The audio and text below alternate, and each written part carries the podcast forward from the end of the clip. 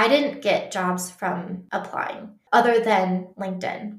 The rest of them were all through meetups, Slack channels, mentorships. So go out, get involved in those kinds of arenas, but also, as we were speaking to earlier, follow your passions. Welcome to the Exponential Growth Podcast, where we demystify what it takes to break into tech. I'm your host, James Hudnall, and my goal is to highlight real life examples of people moving into careers they love so you can too. Hey everyone. Today I'm joined by Katherine Lewis, a UX engineer at LinkedIn. She's also a global partnership lead, content creator, a coach, and probably more things than I can cover in this intro. Now, from the outside looking in, Katherine's journey into tech appears to be anything but conventional getting a master's degree in elementary education, and later another one in human consciousness before eventually turning to code. So today we're going to dive in, learn more about Katherine and her journey into tech. Katherine, welcome to the show. Hey, James. Thank you for having me. What does it mean to be a UX engineer? I'm sure I probably have talked to one, but uh, I've never talked to one like this, and I'm very curious. Yeah, so a UX engineer is a front end software engineer that also does design work. So I will create mockups of a particular platform, and then I will also write the code. Okay, very cool. Now, when you were younger, is this something that you could kind of see yourself moving into, or is this a far cry to whatever you, you dreamed of doing growing up? um, I didn't even know such a thing existed. I had no idea that this is what I'd be doing in my career. When I was younger, I either wanted to be president or a quantum physicist and neither okay. of those has happened yet. so yet, that's right. No, you still have time, but that that's very cool. So wanted to be either a president or a quantum physicist. So I guess going back to early childhood, where'd you grow up? What was it like? Yeah, so I grew up in Colorado, and um, had a very like normal childhood. Um, nothing crazy about it other than you know normal family dynamics. We had a little bit of um, trauma in term of in terms of some incidents that happened, but um, pretty average childhood. Okay. And then, so throughout school and maybe into high school and moving on to college eventually, I always ask because I know I very much lacked intentionality at that point in my life. And I kind of just went to college because it was expected of me and it was the thing to do. So I'm curious was college a conscious choice for you and how did that journey kind of play out yeah so my parents always talked about college i mean it wasn't often but just enough throughout my childhood where i knew that i was going to go to college and okay. i looked forward to that um, and i was very clear on what i wanted to study I was inspired by my grandparents who ran their own business. My grandmother was a very strong saleswoman in tech, one of the first um, as a female to do what she did. But she was very smart, very business savvy, and I really wanted to follow in her footsteps. Yeah, no, that's amazing. So you went, I think I see that you got a bachelor's in entrepreneurship and strategic management. So was that the first step in this journey? Yep, exactly. Okay. And then, so I've never heard of entrepreneurship as a degree. Maybe you can just do a, uh, a quick, not a, a, sidebar, but something to that extent. So, what's the difference in, I guess, a more traditional business administration versus an entrepreneurship uh, focused bachelor's degree, if you know the difference? Yeah, there wasn't a huge difference. I actually was going to do marketing for a while and then. Um, it ended up that I'd have to be in for more than four years, and I just didn't want that. So I switched to a different one. Um, I didn't think that I was very good at math. So I was like, well, I'm not doing accounting or finance. Um, so I, and I knew that I was a really good communicator and a good leader. So I thought management was a good fit. And then the entrepreneurship piece was something that I was really called to. I had already started a couple of businesses and a nonprofit. And so the entrepreneurship was a really good alignment there in terms of what did I study, it wasn't a huge difference, just a couple of different classes on how do you actually start your own business and operate it. Um, how do you scale and grow? What should you be thinking about as you move through the different stages of business development? Um, yeah, so not a huge difference, but it just was very well aligned with my um, interests and identity at the time. Yeah, no, I like it. And then I guess at this point, Katherine, were there any hints that you might eventually move into tech one day, or were you just really exploring this business side of your interests? Um, it's interesting. One of the companies that I started was a 3D printing company. So I guess you could say I had interest in tech, but I didn't perceive myself to be someone who was going to move into the tech industry. I was more focused on the problem that we were trying to solve. Um, but yeah, I don't know. Things just evolved in interesting ways. I will say that while I was in business school, I went on a career trek and so what that meant is they would take students, you know, to San Francisco or New York for a week, and you were focused on finance or marketing a particular uh, topic. And they would take you to different businesses and show you around what is the company like, what kind of work do they do, so you'd get exposure and could have more information in deciding where you wanted to take your career. And I remember going to New York City and we went to the top of the Empire State Building where LinkedIn's office is and just loved touring the office and seeing the view. And they had this secret speakeasy in the office, mm. which was super fun. And I thought, wow, it would be so amazing if I could work here one day. But I had a lot of like self doubt. And so I was like, oh, I don't know how that could ever happen.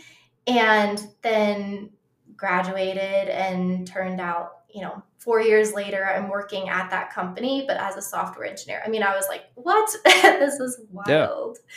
Yeah. yeah. No, that's amazing. And I, so I think I see before you got that first or the bachelor's degree, it looks like you also studied in Prague. Is that right? Yeah. I did my study abroad in the Czech Republic. That's amazing. I went there with a. Uh, I don't think I've I've really talked about this, but I went there with a mission trip uh, in the uh, church ministry when I was growing up. I think I was probably 10 or 11, and we went to the Czech Republic, to Prague as well. And I, there were no smartphones back then, and so I didn't take any pictures or anything like that. But it was amazing being exposed to that culture. So I'm just curious, I guess, selfishly, when you made that decision, was there any intent behind going to Prague versus other places, or is that maybe one of the only options that you had to quote unquote study abroad with the program you were in?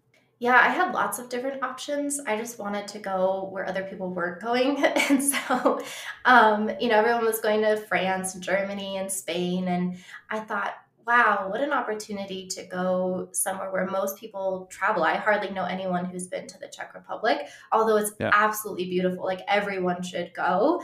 Um, and I also wanted to learn a language that's not very common either. And so, I got to study Czech while I was there. Um, and it's so centrally located that you get to go to all the other places where everyone is, anyways, on vacation, though. And so I really enjoyed my time studying there. Yeah, that's amazing. And going back to my own, I I guess as a ten year old, I didn't have a lot of autonomy as to the choices that I could make and the places that I could go. But I still remember, even without the pictures, the cathedrals and just the the the structures were so beautiful and so different than anything I'd ever seen. So that's that's really cool. So, okay. So you graduate with that degree. What happens next? In searching for my next move, a lot of the options that we had were in management consulting.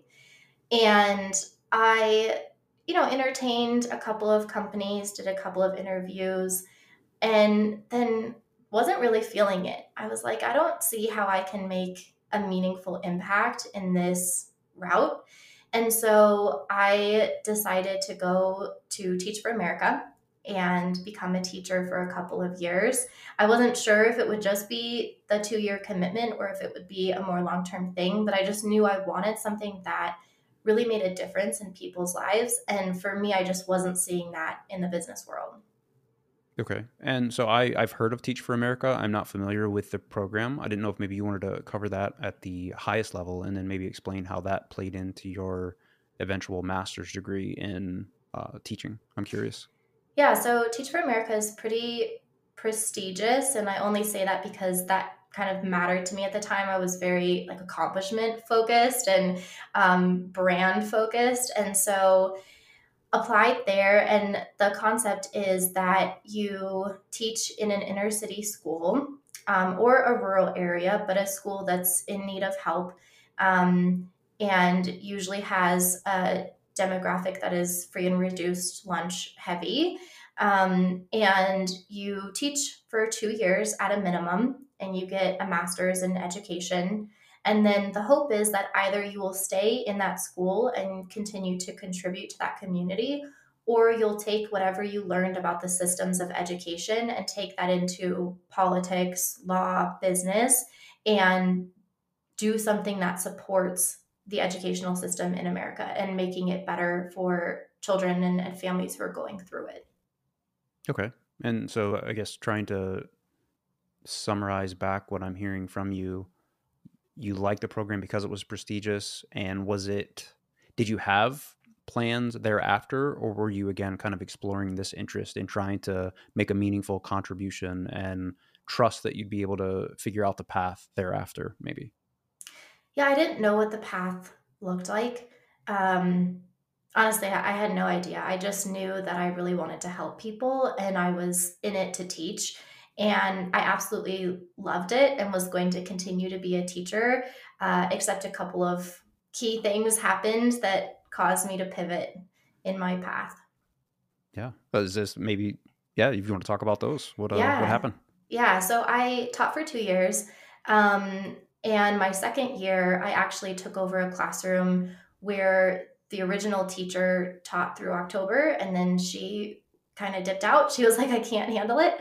And um, and I say this respectfully because the students were incredible they also had a lot of behavioral issues that were hmm. um, exemplified. And in my opinion, the reason is they were a year and a half behind. And so when if you're teaching on grade level and you're not giving them the supports, they're not interested because they can't understand it. They they don't have the comprehension. Not that they can't, it's just that they need that support because they were a year and a half behind. And so instead of trying to engage in that content, it's a lot easier to poke Jenny or, you know, mess with Bobby or whoever, right? And so it was a lot of work um, to get them up to speed. I stayed, you know, a lot after hours. I would tutor kids on the weekends. Um, I did a lot of extracurriculars with them and would, you know, go to their parents and say like hey can i take them to the baseball game? Can i take them to the soccer game? to build those relationships because then like that's the most important piece in my opinion as a teacher. You have to have those relationships with kids and then you can you know move them along on this educational journey. Otherwise they don't trust you and and they don't see well why should i be learning these things?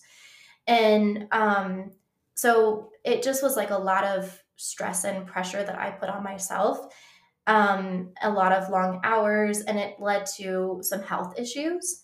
And towards the end of that year, like my body was breaking down in various ways, and I actually had to step out of the classroom for like the hmm. last month or so of the school year. And that was just really disappointing because I have really high expectations of myself and wanted to be there for the students. And so I was actually offered a teaching position that next year in New York City. Um, I was originally teaching in Colorado and thought about moving and and doing that, um, taking that job. However, there was something else that had caught my attention. So while I was teaching, I had summers off, and during the summers, I was introduced to a program called Kode with Klossy and it's ran by Karlie Kloss, who is a uh, famous model. And she really wanted to get high school girls into software engineering. And so she started this nonprofit and partnered with Teach for America to have teachers teach the summer camps um, during the summer.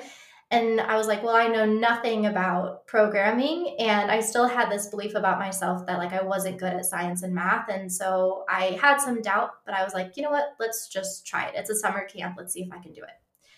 So we went through a weekend workshop with um, a software engineering school that's actually located in Denver, Colorado. And they gave us kind of a quick introduction to software engineering and then we had to run these camps and so we had to teach ourselves like in the evening how to program and they were basic lessons so we were able to pick up on them. But i'd spend two weeks in austin or chicago or detroit working with these high school students and seeing what they could create and it was just so incredible to spend time with them and see how they picked up on this and they were able to create anything and they were making apps that you know we're supposed to encourage people to recycle or um, encourage them to form a community you know to support self-esteem or whatever it was it was just fun to see them create and yeah. over the course of doing that for two summers while i was teaching i was like you know what this is pretty interesting and I'm actually good at it. So, what if I pivoted in this direction? Yeah. And so I went to the software engineering school. So it's called Turing. And I knew that they were aligned with my values. I didn't just want to learn how to code, I wanted something that would refine me and develop me as a person. And they incorporate a lot of values into their curriculum um, around personal development. And so I applied to that program. This was in 2019 and then focused on front end engineering and went through that program for about nine months and then transitioned into the world of tech. Okay. Yeah. No, a lot to unpack there. I, I, love all of that. So going back to where you were teaching at this camp for it sounded like two years, did you see yourself getting better day over day, week over week, month over month? And was that giving you confidence over those two years? And I really want to, I guess, dig in there, Katherine, because I remember back when I was learning programming and the struggles that I went through. And I'm curious how you maybe went through similar struggles and how you dealt with that, obviously successfully in hindsight, given where you've landed up. Yeah. So my time at Turing was very interesting. It was, um, pretty action packed. I was working three jobs um, in order to kind of cover the cost. And um, then we would program for eight hours a day. So we had courses all day long. And then after that, you would go and do your projects. So I'd be working at night, I'd be working on weekends. Um, at the time, the program was in the bottom of a bank building, so in the basement. And now it's all virtual. Hmm. But I would stay in that basement and there's no windows, so you lose track of time. So I'd be there wow. until 2 a.m. working on a project. There's no one else in the building. And then I'd be like, well, I still have more work to do before class, and class starts at like 8, 9 a.m. So I'm just going to take a quick nap and then get back up and do it again. So I slept there a couple of nights um, hmm. and just kept doing the work, kept grinding. And um, it was a lot. It was a pretty intense period. And at the same point in time, I had a family member who got um, really, really sick during that time. And so I also was helping care for them. I honestly didn't do a fantastic job. I wish. I wish that that piece of life had gone better, but that was another um, request on my time, if that makes sense. Like that was another sure. thing to pay yeah. attention to. So I actually, it's a four module program and I failed the third module. It just wasn't clicking. I wasn't getting it. And I think part of it is because of everything that was going on and just being exhausted mentally. So I repeated that module, which I was very happy for because then I had a, a much deeper understanding than I think I would have even if I had grasped it the first time around. So that sure. kind of extended my time in the program. It's not typically as long as the nine or so months that I spent. Okay. So that's the technical side of the house. What about on the, I don't want to say the behavioral side, but maybe the career services side? Were there any offerings there to kind of help you with what came after and how that went? Yeah, they're super supportive. In module four, they do a lot of work around your resume, uh, LinkedIn profile, finding jobs, uh, interviewing we do a lot of practice in terms of technical interviews because that's often really difficult for people. Um, they had an entire spreadsheet of back end and front end alumni who were willing to meet with you and, and do practice interviews. But I actually started in module two. So this was about six weeks into the program that I started looking okay. for jobs and applying, which wasn't typical. Um, but I don't know, I just like hustle. And so I just wanted to to get a head start on that. And so I probably applied to several hundred positions, heard back from none of them, but it, that was fine because it got exposure, I got exposure to what's out there, what kind of companies am I interested in, what are they looking for, what uh, levels can I apply for? Can I actually go for mid level, entry, apprenticeship? You know, what's my skill set? And then around my first time in module three, I connected with a backend alumni and said, Hey, you know, would you be willing to meet on weekends and go through technical interviews? And again, they didn't really have you do that until module four, but uh, we would meet for an hour or more every weekend and we'd run through different technical questions. And that helped, like, we were doing them in languages that I wasn't as familiar with.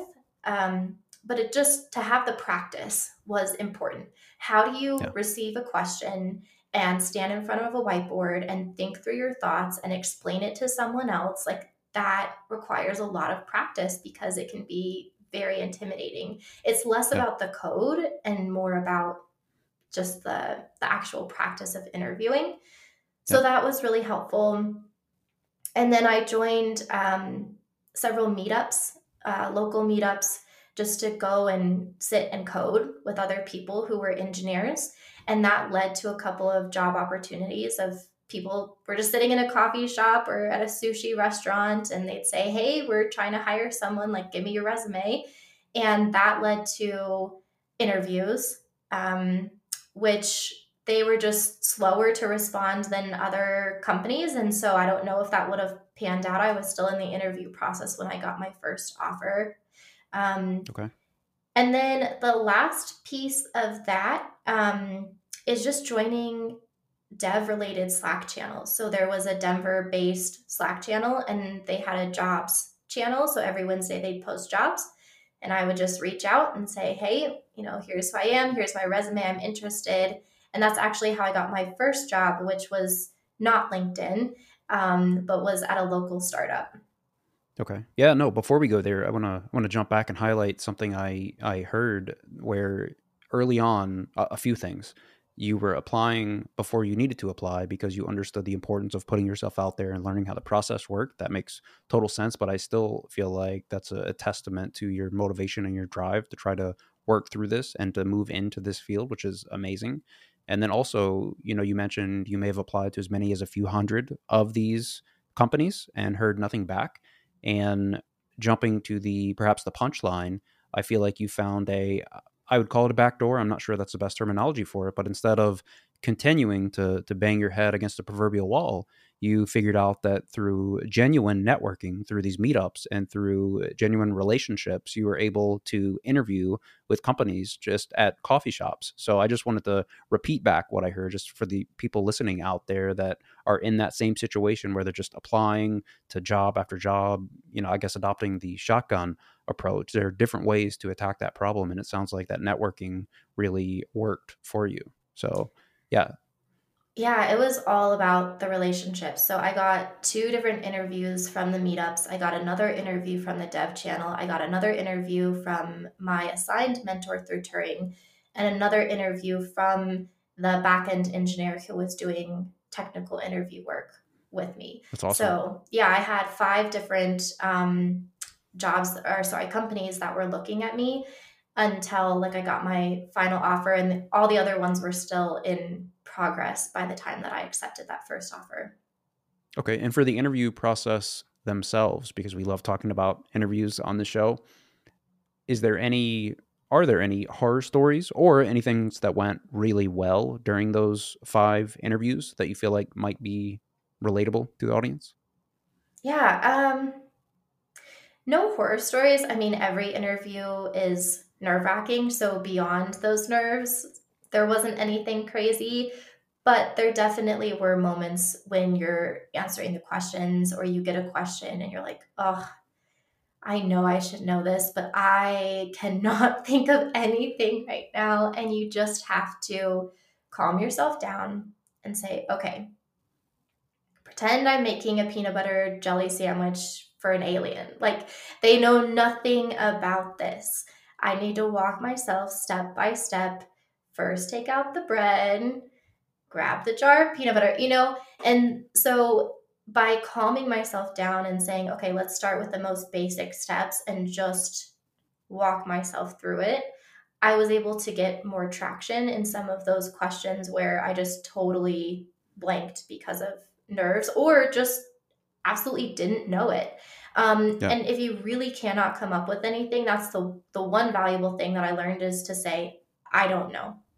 I don't know, but what I do know is that when I don't know something, this is what I do. I'm going to look here. I'm going to Google this. I'm going to try that out. I'm going to rely on this piece of information. If you can walk your interviewer through how would you find this information if you don't know it, that's also really helpful because that's probably I don't know, like 70% of the job is running into things that you don't know how to do or error messages you don't understand. And you need to be able to figure them out. Like, we're not geniuses. Like, sorry to any engineer who's listening, but um, there are a lot of smart people in this industry, but we're not, you know, really that different than anyone else. It's just learning how to learn, how to solve errors, how to say you don't know something, not waste a lot of time on banging your head and go ask someone else or go search online. Yeah, I feel, I feel like that's so critical getting comfortable with letting people and letting yourself know that you don't know something, but also at the same time, not just giving up at that moment to your point learning how to learn learning how to explore and learning how to work through and eventually get that answer. And i feel like if you can figure out how to think that way and to present yourself that way not just in an interview setting although i feel like it would help there as well because to your point a lot of what i've done so far in development is troubleshooting and looking for solutions for questions that you've never had to answer before. But I feel like it would help people in life in general as well because it's not. I don't know. I, maybe it's social media where you know you're just pre- presented with the highlight reels and you just feel like everybody's perfect except you. To your point, that is not the case. We're not perfect. Everybody has their flaws, and I feel like that's part of the beauty and what makes life awesome. So, all right, go, maybe jumping now to your your first tech job because you mentioned that is there anything in that interview setting that you feel like went particularly well or do you feel like we should just jump into the role itself and what that looked like? Yeah the interview process for that first role wasn't super crazy. Um, again you get to pick the language that you want to interview in so that was comfortable. Um, I remember I was having to write out on sticky notes like my code and and response to the questions, which I thought was interesting wow. rather than using a whiteboard. Um, yeah. I don't really know what the thought process was behind that. Maybe a limited amount of space or something like that. But no, it was pretty pretty normal. Um, the interview, I had one interviewer, and it was the CTO, and he just was very patient with me and allowed me to say I don't know, allowed me to ask questions. Um, and then I had an interview with the founders, and that was more of a personal cultural interview.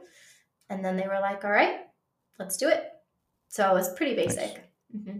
nice. Okay. So then you're you're in tech. What was it like if you can take yourself back to that moment? Did you feel like you had finally made it, that you had life figured out?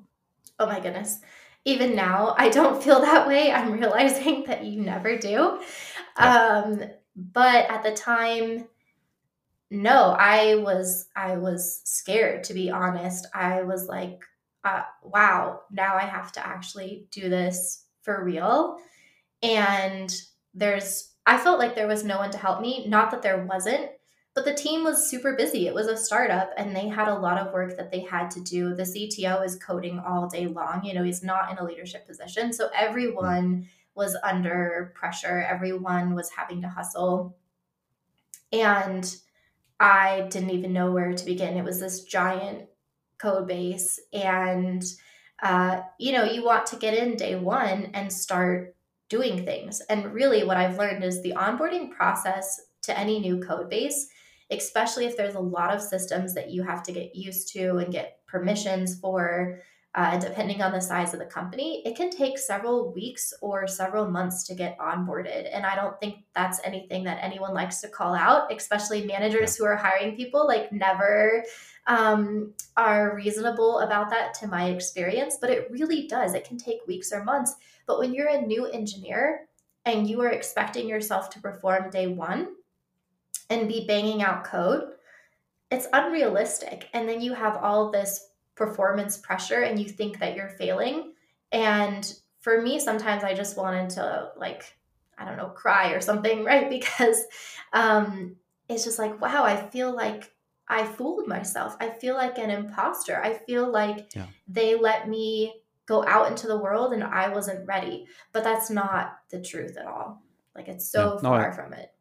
I'm so glad you you called that out because to your point, I can speak to my own LinkedIn onboarding and to your experience at a smaller company, that onboarding process, and I went through those exact same thoughts where I want to prove myself and I can't yet because I've got to go through these modules and learn this, that, and the other. So I think that's I'm so glad you called that out because for the listeners out there, when you do break into tech, and it will happen, that you're going to come across this, and it's okay to be cognizant of it because that desire to do great things, I think, will help propel you. But it's also important to kind of rein that back in a little bit and try to be realistic so as to to deal with that imposter syndrome. And on that note, Katherine, I'm curious, how did you work through that at the time or even now, imposter syndrome and I guess yeah, just just working through that. So I have a couple things. One is I didn't work through it at that startup. And I didn't work through it until I was months into my job at LinkedIn, where I started to realize, oh, this is normal, mm. right? And I can do this. Um, the other thing that I will say that's that's super ironic is when I was at Turing, we had to do tech talks, and so you would go up and talk about a technical topic. Well, my technical topic was the imposter syndrome, so it wasn't even technical, um, but it was something that I was really passionate uh, speaking about, and it ended up winning like a top talk award. Everyone absolutely loved it. Um, and it's something that like secretly i'm kind of proud of because it was pretty funny. Yeah. and i don't consider myself to be like an, uh, an incredibly funny person but it was a great talk. And so it was ironic that then i left turing and was all of a sudden deep into this thing that i had just given a talk on um, and it wasn't until yeah, honestly, probably six to eight months later that I realized it's okay to feel this way. Yeah. So from that startup position, was your next play LinkedIn or was there anything in between that? So prior to getting that startup position, I had applied to LinkedIn. Um, okay. I did that through LinkedIn. Everyone always asks, like, did you know someone or how did you get in? Uh, but it was through their Reach Apprenticeship program. And I didn't hear back for a while. Um, and it wasn't until I was about five weeks into my new role that I got the call, did a phone interview, and then they said, Hey, we want to fly you out. Flew out, did a full day interview on campus, and they said, You got the job. And I was like, Oh, wow. Like, this is crazy and I'm absolutely going to take this. And I feel so bad because I've been at this other company for six weeks. And yeah. so I remember going to the CTO and just like, honestly, I was crying because I felt so guilty. I was like, is this the right thing to do? Like, is this moral? Is this okay? but I was not going to say no to LinkedIn. Yeah. And so I told him, I was like, look, I got this opportunity. Thank you so much for taking me on and believing in me. And I'm out. So yeah. that yeah, was no. the transition. Totally. And now, as a current Reach apprentice, selfishly, I am absolutely going to ask about that in person application process because I think it's well known where now there's an essay then there's a take home assignment, you do that. And then there's a total of four hours. You have the technical review, basically, a behavioral, and just a, a coffee chat. So, how does that maybe compare with what the program looked like a few years ago? I'm, I'm really interested. Yeah, it's actually very similar. So, I had the first phone interview and then came on campus, um, had to prepare a project ahead of time. So, I worked on that for a couple of weeks. And um, then yeah had the four hour technical and cultural interview um, got to meet someone who was a current reach apprentice we had lunch together and we ended up then being on the same team later on, which was fun. Nice. And uh, it was fantastic, honestly. I mean, it just speaks to the company's values and and why I love it so much. Everything about that process was um, enriching, and I know that that seems like a funny word, but just every piece of it, I didn't feel any pressure. I didn't feel nervous. I felt very supportive, uh, supported, and you know, it was funny because we were doing the technical piece, and I was like, all right, breathe, Katherine. Like, let's do this. And then we just went into it and they were asking me questions. What does this mean? Why did you write this? How does this work? And I walked them through line by line by line. And they were silent the entire time. I got to the end of my code and they were still silent. And so I was a little nervous. Yeah. And they went, wow, that is the best explanation I have ever heard. Nice. And I was like, oh, okay. like that's good, right? yeah, yeah. I was afraid of the silence, but um, now I know right. you're just kind of like stunned or something.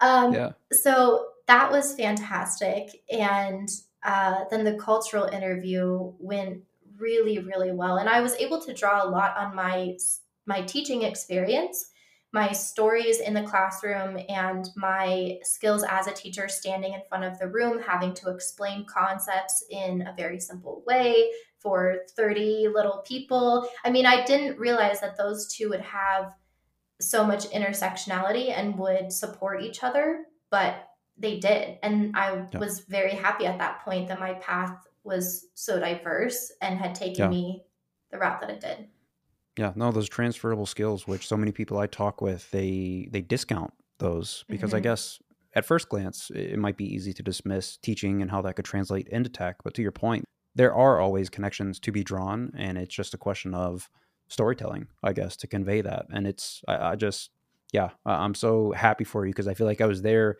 in the interview process with you. So thank you for for taking me through that as well.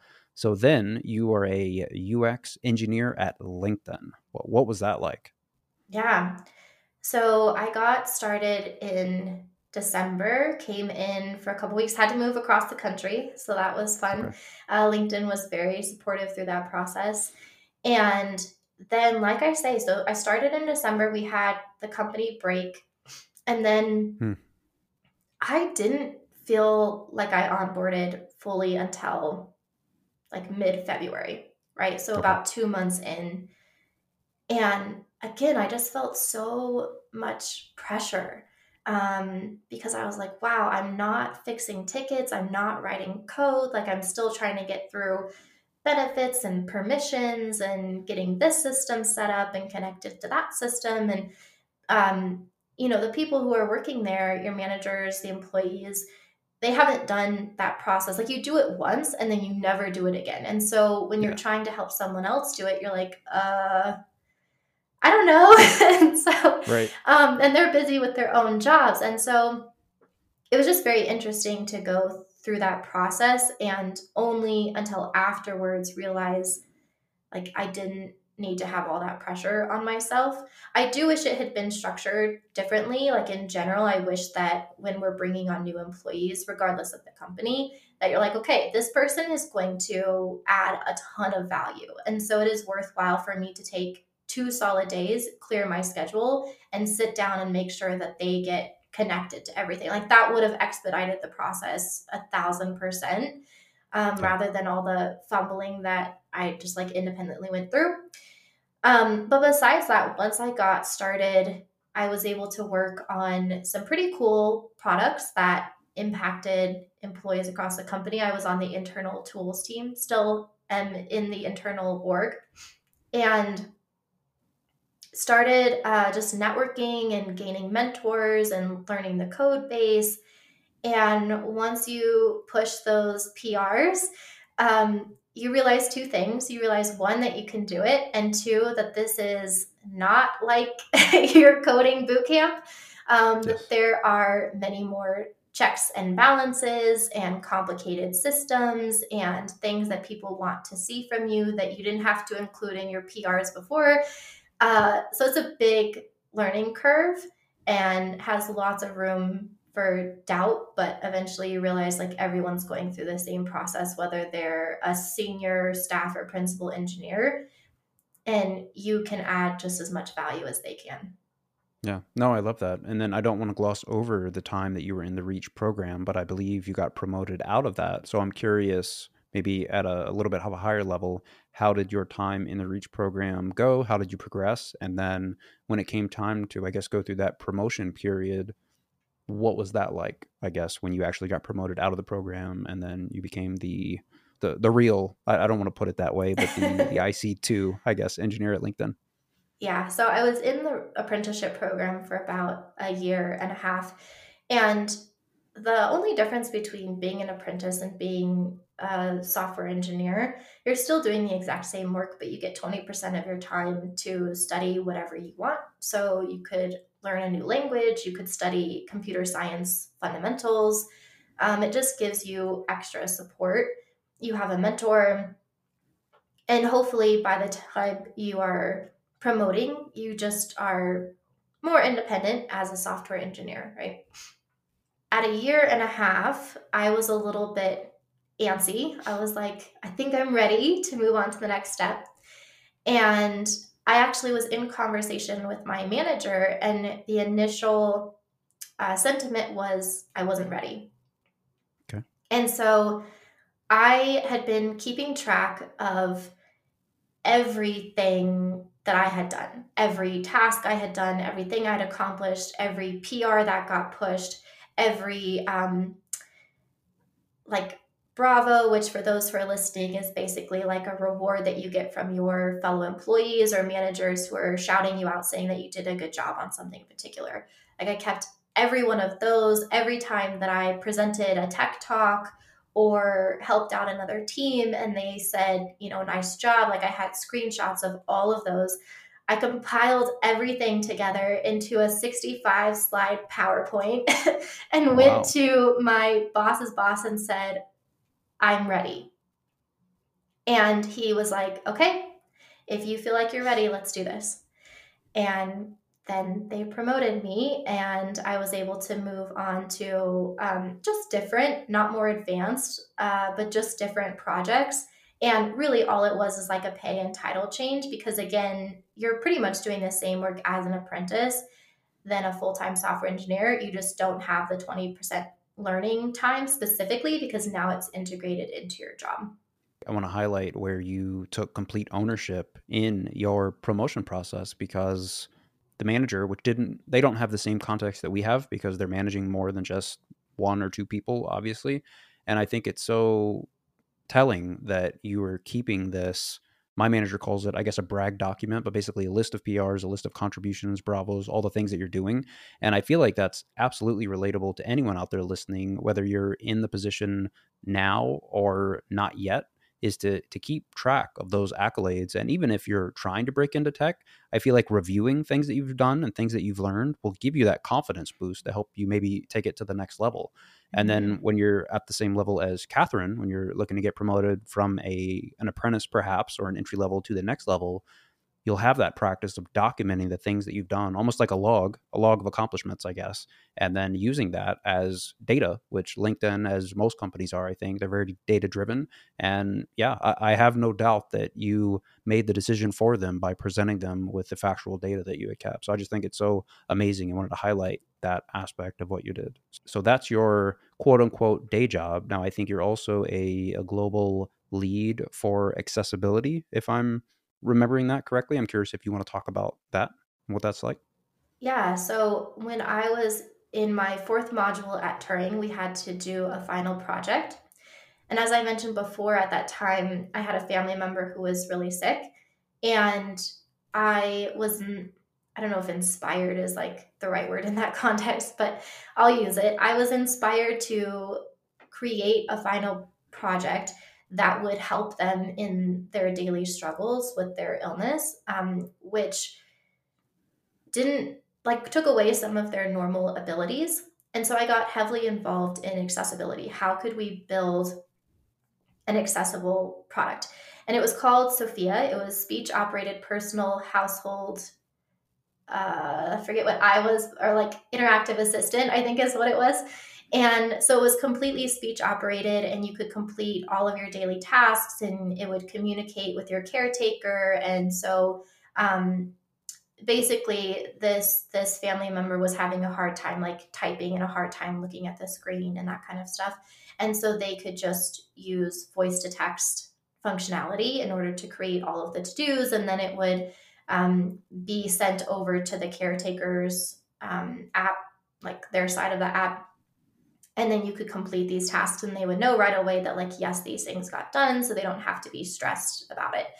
Anyways i was super deep into accessibility with that project. And then when i came to linkedin and was doing um, my onboarding and starting to work on projects i was like wow there's no resources that i can find for how to engineer in an, in an accessible way and so I started building a checklist of what engineers should be looking at. And I sent it past my boss, and he was like, Yeah, this is good. You know, I actually know of someone who does accessibility engineering work. Like, why don't you run it by them? So I started meeting new people who were involved in accessibility, and they started referring me to more people. And I started getting exposed to this whole kind of underground world. Like it, it wasn't super obvious that there were all these people engaged in accessibility. And I started networking and making all these connections and getting involved in a lot of different initiatives across the company. And one of those was um, our ERG that's focused on mental health and accessibility.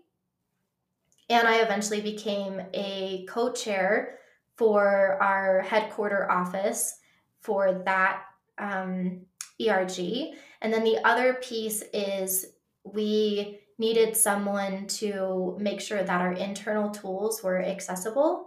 And so I'm like a TPM for 11 different um, lines of business that we track to make sure that they're accessible on the internal side. And what is a TPM? Technical um, product manager. Got it. Yeah. Okay. Yeah, no, and so I'm hearing again, it's almost like you you just kind of willed this not job, but this this position into existence through your interest and through this tenacity that I guess you had to explore that. And I've seen something a little bit similar in my own initiative like this podcast to try to help people, especially from non-traditional backgrounds, break into tech. I've also been exposed to people throughout the company that I wouldn't otherwise have met. Mm-hmm. And I guess even this conversation that we're having right now stems from that because I, I, think you saw a LinkedIn post or something like that. And it's just, I think, zooming out, I think that's a testament to follow your passions and yeah, I mean, great things that you can't even imagine in that path that we envision for ourselves can show up before our eyes. So I, I feel like that's that's amazing. Yeah, your passions will lead you places. That's definitely one thing that's paid off a lot in my career is following whatever I'm excited and passionate about. And I've received more on one side, like reward and recognition, but on the other internal side, like fulfillment and satisfaction from being able to serve in ways that that excite me. Yeah, I love that. Now I found a newsletter, and before I ask you about this particular letter, I wanted to ask you: Do you still maintain this? I think it was a biweekly newsletter. Do you still produce that? Yep, so it's called Opportunity Made. It was originally Life in the Valley, but I've changed the name if that matters. And uh, it is a bi weekly newsletter. Sometimes it's not always bi weekly, but um, try to be. And it is just focused on what I'm learning as a young professional, as an early leader. Um, they could be things related to my life, related to careers, related to things that others are struggling with. I have a lot of one on one coaching sessions with either people inside the company or students outside the company who will come and ask me questions. So a lot of it is, is inspired by those conversations as well. Okay. No, I love that. And the particular letter that I came across was titled From Bootcamp to Hired Software Engineer. And in this, Katherine, I see that you had basically five tips. And I thought maybe we could run through them quickly here and I think I know the answer to some of these, but maybe I don't. And I feel like each and every one of these would add value to the listeners out there. So, are you up for that? Yeah, let's do it. All right. So, the first one here is know that you can do it. So, what does that mean? Yeah.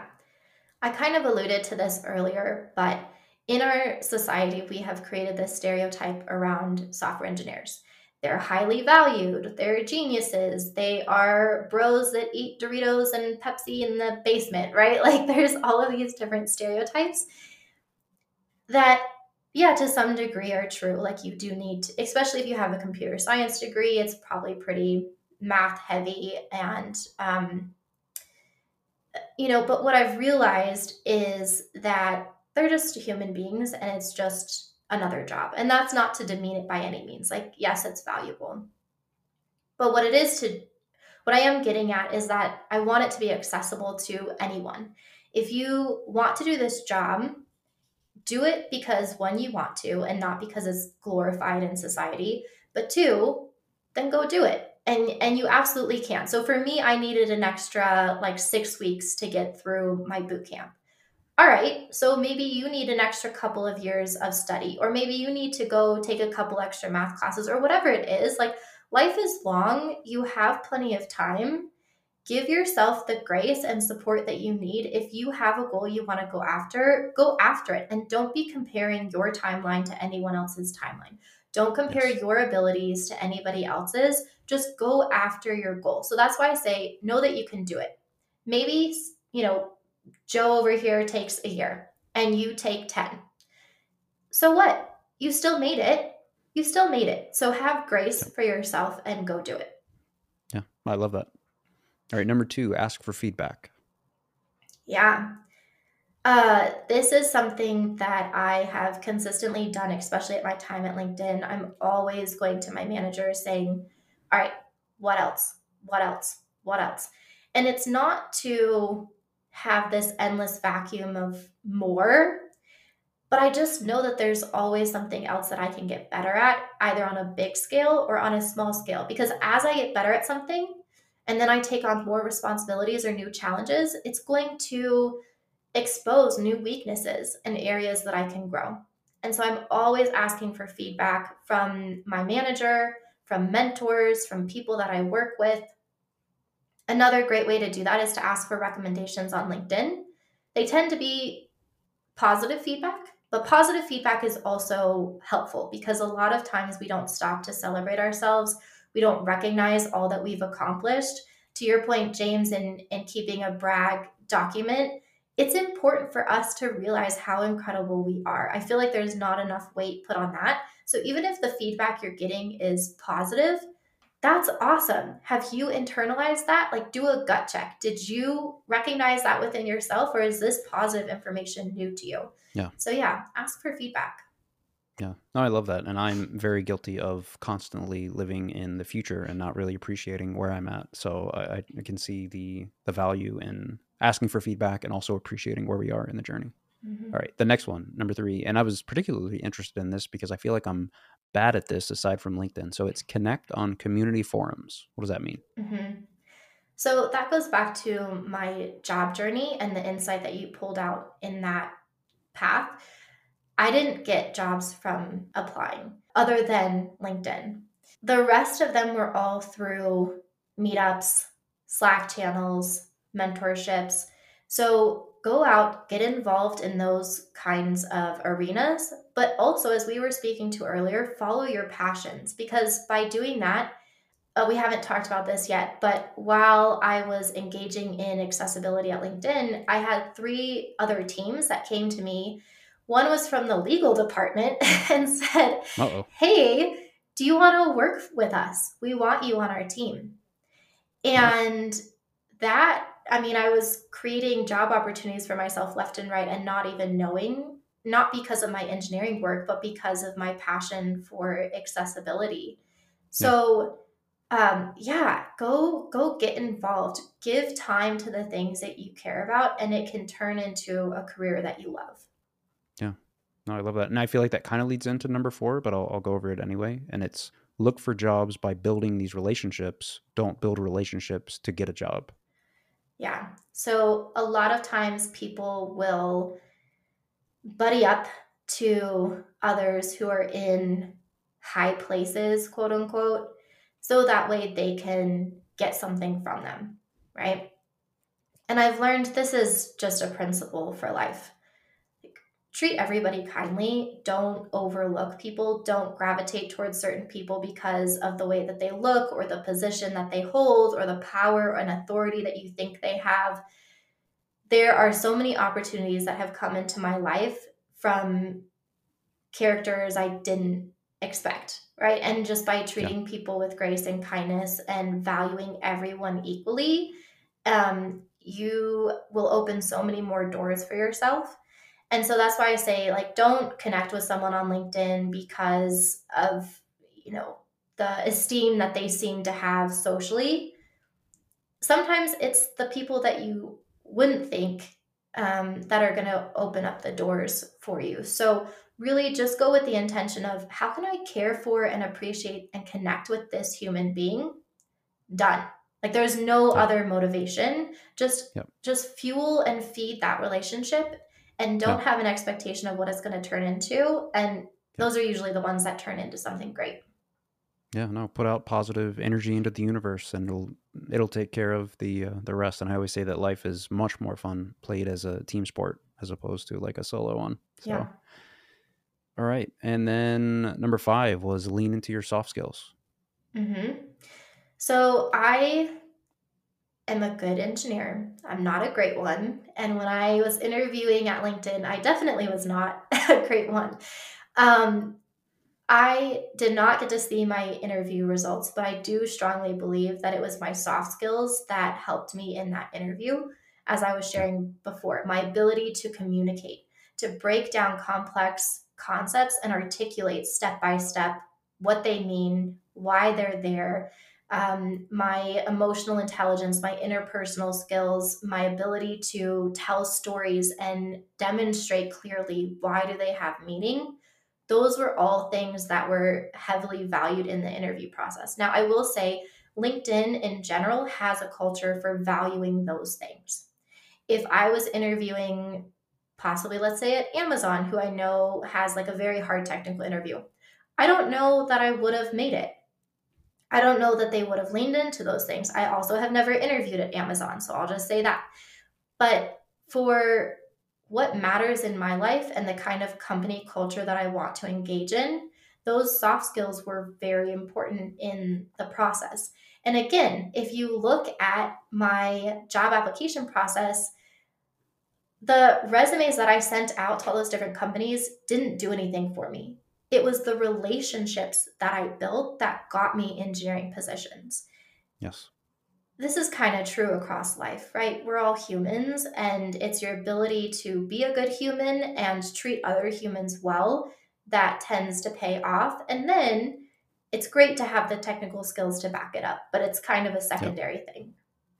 Yeah. No, I love that. So that was just one letter from your newsletter, and I will definitely put a link in the show notes to that. And I understand you also have a podcast. Do you want to talk about that?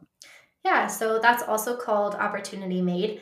And it is just something fun that I love to do to find people who have made it through a sticky place in their life and look back and say, How did you do it? Right? How did you get to that sticky place? What was that sticky place like? And how did you move through it? Because one of the biggest things that I'd love for people to understand is that we have the ability to create new opportunities for ourselves and others by being intentional on a regular basis. If you are present to what's right before you in life and you really lean into it, there's so much opportunity to connect with, to elevate, to enhance your own life and the lives of those around you. But it takes presence, intentionality, and accountability. And I'm going to go off on a quick uh, tangent here, James, just by saying, even if you think about how many people there are in the world, right? We're seven, eight billion people. I am never going to get to know the privilege of knowing probably 99 or 99.9% of them, right? So if I can be present to my life, whoever comes across my path, like that's a huge opportunity. That's a rare chance to meet someone that I never would have been able to meet before. Like it's an honor and a privilege. And so there was one time I was in the grocery store and this woman was the cashier. And I'm on the phone, I'm I'm talking to my dad and I was like, "Hey dad, you know, I need to hang up and, and call you back." I didn't want to be on the phone while I was checking out. I wanted to be present with her and um so I get off the phone and she's already asked me, How am I doing? And I just kind of gave her a head nod of like, Yeah, I'm good, mm. trying to get off the phone. Right. So she already feels like I'm not present with her. Yep. And so I reset and I said, I looked her in the eyes and I said, How are you? And just kind of lingered for a second. And she, who had been in like a, a terrible kind of down state, all of a sudden she perked up. And she mm. was like, You know what? It's been a really long day. And I was like, I can see that. I can see that it's been hard. And the minute that she felt seen and heard, oh my goodness, her energy shifted like crazy. She's all of a sudden like moving things through the line really fast. She's talking to the people yeah. behind me, being like, hey, how's it going? I'll be with you in a second. Like her yep. just energy completely shifts. And she sees that I'm buying um, cornbread mix, and she goes, "Oh my goodness! If you add sour cream to this, it's going to be the best thing ever." like she sees that I'm buying a pot pie, she's like, "Oh, I love these pot pies." I mean, it was just totally different, yeah. and there was so much joy. And so we get to the end of it, and you know, I go, "Hey." Let's say her name was Laura. Hey, Laura, have a great day. And she goes, You too, darling. And we both were just beaming. The people behind me were smiling at the interaction. I mean, everyone's energy was just lifted. And I got to have this beautiful exchange with someone that I will probably never see again in my life. And it had a huge impact on me. I'm sure it impacted her. And that's what happens when we can just be present to what's right before us. We created an opportunity for joy. And that's what the podcast is all about. Yeah. Wow. That uh yeah, I'm blown away by that, Katherine. And it cost you so little to take the actions that you just described. And to your point, you just you set the world off into a whole different direction through all those people and all the the people's in those in their direct networks that would be positively influenced by that. I wish more people adopted that mindset, and I, I hope that's an action item for anybody listening out there is to just be present to your point and to, to put positive energy out into the world. That's beautiful. Thank you. All right. Now, are you ready for the uh, hot seat? I've got a few rapid fire questions to better understand the psychology of Katherine. Yes, let's do it. All right. What does your typical morning routine look like? Oh, this is a good one. Um, I have a very strong routine. So it used to not be this way at all. I would open up my laptop and immediately start working and I would work for 16, 18 hours a day, nonstop. Like I wouldn't I wouldn't even eat. It was terrible. Um, and I have since grown up and learned that it matters that you sleep, you know, a decent amount each night, that you eat three meals a day. And part of that is my routine. So in fact, even just this morning, like I've already been up for three hours. We've been on this podcast for an hour. So those first two hours, um, I'll just kind of walk you through it. So I do what's called priming. Um, it's something that Tony Robbins is an advocate of, and he has a video on. And basically, you're just priming your mind. You do some deep breathing, you go through gratitude, you pick three goals that you haven't accomplished yet that you want to see yourself accomplishing. Then I move into a meditation.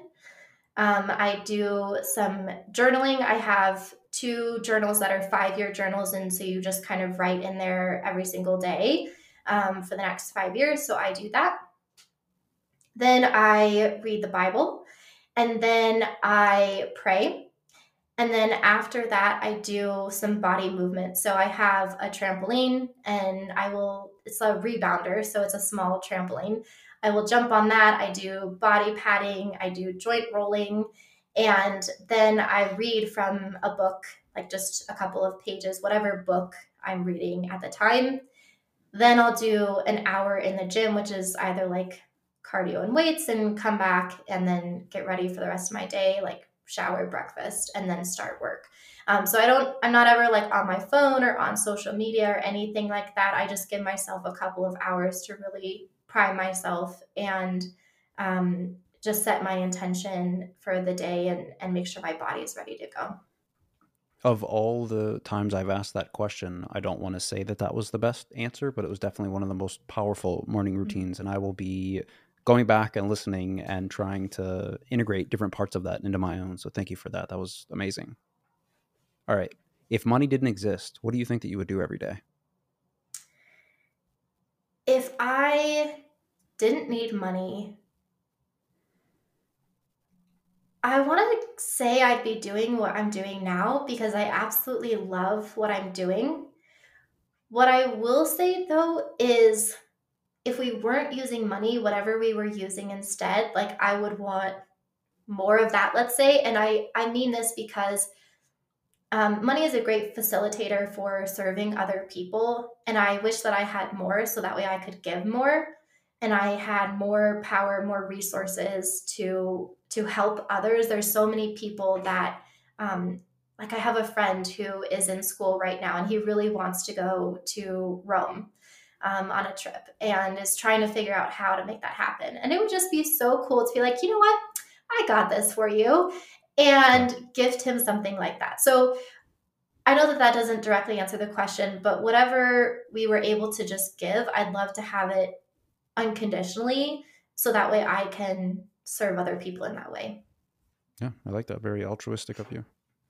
All right, if you could send a single message to your former self to help you during your transition into tech, what do you think that message would be? Um, I think I would say nobody knows what they're doing. and so you're going to be fine. And what that means is you know, I've pair programmed with senior and staff engineers, and we've come across errors that they're like, yeah, I have no idea. And mentally, I was like, wait, but I look at this title, it means you're supposed to know more than I do. And I'm sure in some areas they do, but in other areas, I might know more. And so just don't like, just don't weigh the titles and all that stuff too heavily. Humble yourself and just know that you can do it. I love that. And, and even zooming out a little bit and applying that framework to the real world, quote unquote, I feel like I've often joked about this with friends and family. If you really look for the vast majority of situations and people, most people have no idea what they're doing. A lot of times I don't know what I'm doing. You just try to, you know, we do the best we can and we try to figure it out along the way. But understanding that and adopting that framework, I feel like really will help give you that confidence to push through. Yeah, and so. I'll if I can add to that, James, I'll just say yeah. That's also the power of being present with today because I used to live in this place where I'm ambitious and I need to accomplish and I need to do more more more because I wasn't thinking that I was good enough. So I was trying to fill a hole in that way. The point being is I was always focused on the future and I wanted to make it. I wanted to get there. It was this destination focused process when am I going to be successful? Right. Yeah. And all of those things never pan out because life is a journey. And when you can just be present to today, you say, all right, what's before me today? And let me just address it as it comes.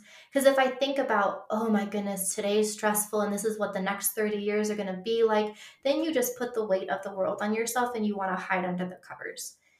Yeah. But if you can just be present with today and whenever you come across a sticky point or something that you don't know, go ask someone, go look it up. You'll figure it out, or you'll figure it out tomorrow or next week, but you will figure it out at some point, And then you move on. And it's such a relaxed way of living. And it's something I've been practicing, I would say, like the last six months. And that is what's allowed me to sleep and eat and do my routine and go to the gym and still get to the end of my day and be like, yeah, I did what I needed to do because I'm not looking down the line and putting all this pressure on myself and then operating from that place in my day to day. It just, I don't get as much done and it's not the same kind of quality when I'm coming from that place.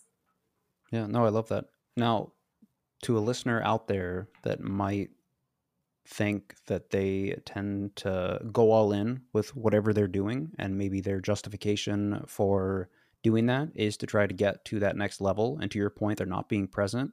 What would you say to them to help them try to I guess, find that balance of both being present, but not, I don't want to say being overly present, but not getting lost in the present and forsaking whatever kind of future ambition this person might have, if that question makes sense. So I like to address this in terms of compound interest. So if I put away $10 every day from the time I'm 22 to 30 versus putting away $10,000 when I'm 30, by the time I'm 40, I'm going to have much more money if I'm putting away 10 $10 a day, right? And so there is this concept, and I have totally spent the last 10 years in that energy of no, no, no, no, no, like just more, more, more. I'm a superhuman. I can do it. I know people can't or haven't figured it out, but I'm going to be the one who figures it out. I'm going to be the one who scales up. I'm going to be the one who can take on everything and do all of it well because I'm going for some big, ambitious goal. And I have had to be humbled and had to come to the place where it's like, nope, like it's $10 a day. It's focusing on yeah. what's right here. It's being present to the person before you and the conversation. And all of a sudden, time warps. And what I mean by that is I am able to get much more done from that place than I ever would have thought. Like I I worked 7 hours a day. I slept or sorry, not 7 hours a day. I worked 7 days a week, slept 4 hours a day, did not eat meals, like took on everything. I now sleep 8 hours a day. I don't work on Sundays and I'm able to get more done now than I did before. And more is happening in my career, more is happening in my personal life, and I feel calmer and more satisfied than I ever did in that place. So do less. I know that that sounds weird, and you'll actually end up doing more. And just be present to what's before you. If you think you should be moving in some direction, actually move in the opposite direction. And that's probably where you'll find the treasure chest. Yeah, ten dollars a day. I love that analogy, and that's definitely a, an action item for me to try to work on being more present. All right, are there any books or podcasts that have had the biggest impact on you? Uh, one podcast that I like is the No Barriers podcast. So, No Barriers is an organization that is based in Colorado. And it was formed by Eric Weihenmayer, who is um, blind and I believe he was the first blind man to summit Everest. And so the whole organization is about how do you remove barriers for people with physical disabilities, but also it speaks to the mental and emotional barriers as well. Um, and I just love listening to the stories that they have on there of other people who have broken through barriers. So that's um, one that I tend to listen to. Actually, for having a podcast, I don't listen to too many podcast. Um, but that one's particularly good. Okay. Any books? In terms of books, um, I love John C. Maxwell and Stephen Covey. So any of their books are really good just for personal development. Um, there is a book by Chris Wilson. It's called The Master Plan. Um, he was in jail for a while, and in jail, he turned his life around and built this master plan for himself and ended up like accomplishing all these things and changing all of the people around him. You know, they used to make fun of him for reading books in jail and for hmm. studying.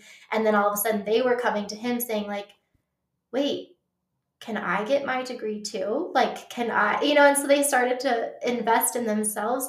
I love stories like that where it just shows the human potential. Yeah, no, I'll have to check those out. All right, Katherine, is there anything else that you're working on that you want to share? I will self promote one particular project. So, I started a nonprofit seven years ago when I was in college.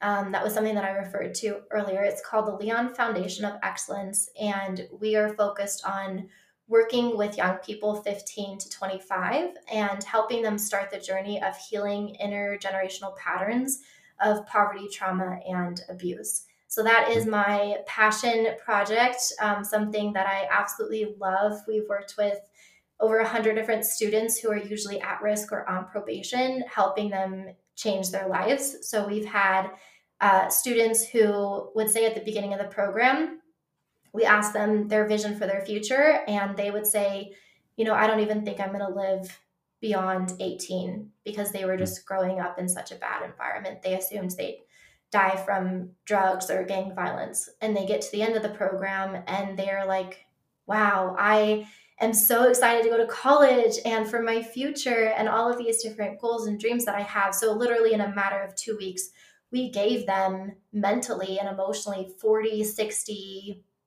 80 more years on their life just by changing the way that they um, worked through their past and saw their environment and oriented their own identity in that environment.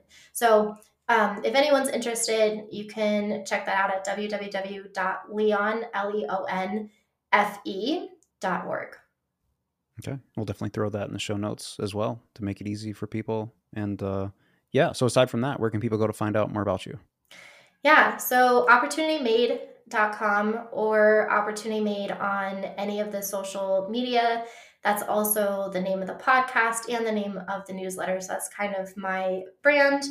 Um, and yeah, you can message me on LinkedIn. That's probably my favorite platform. So connect there, DM me. I'm always happy to help. All right. And I guess to close us out, Katherine, what would you say your number one piece of advice to anyone listening that thinks they might want to make a similar transition into tech? I would say do it because it means something to you, not because it pays well or seems prestigious in society. Yeah, you have to truly, truly be passionate about it to, to get the most out of it. I, I love that. Katherine, thank you so much for coming on and uh, sharing your story. Thanks for having me, James.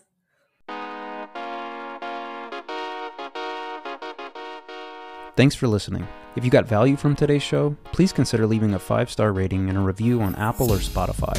It's a free way you can support the show and help other people just like you find the story and others like it. If you enjoyed this conversation, be sure to follow the show on whatever podcast application you use. And most importantly, if you know someone that might be interested in breaking into tech, tell them about the show.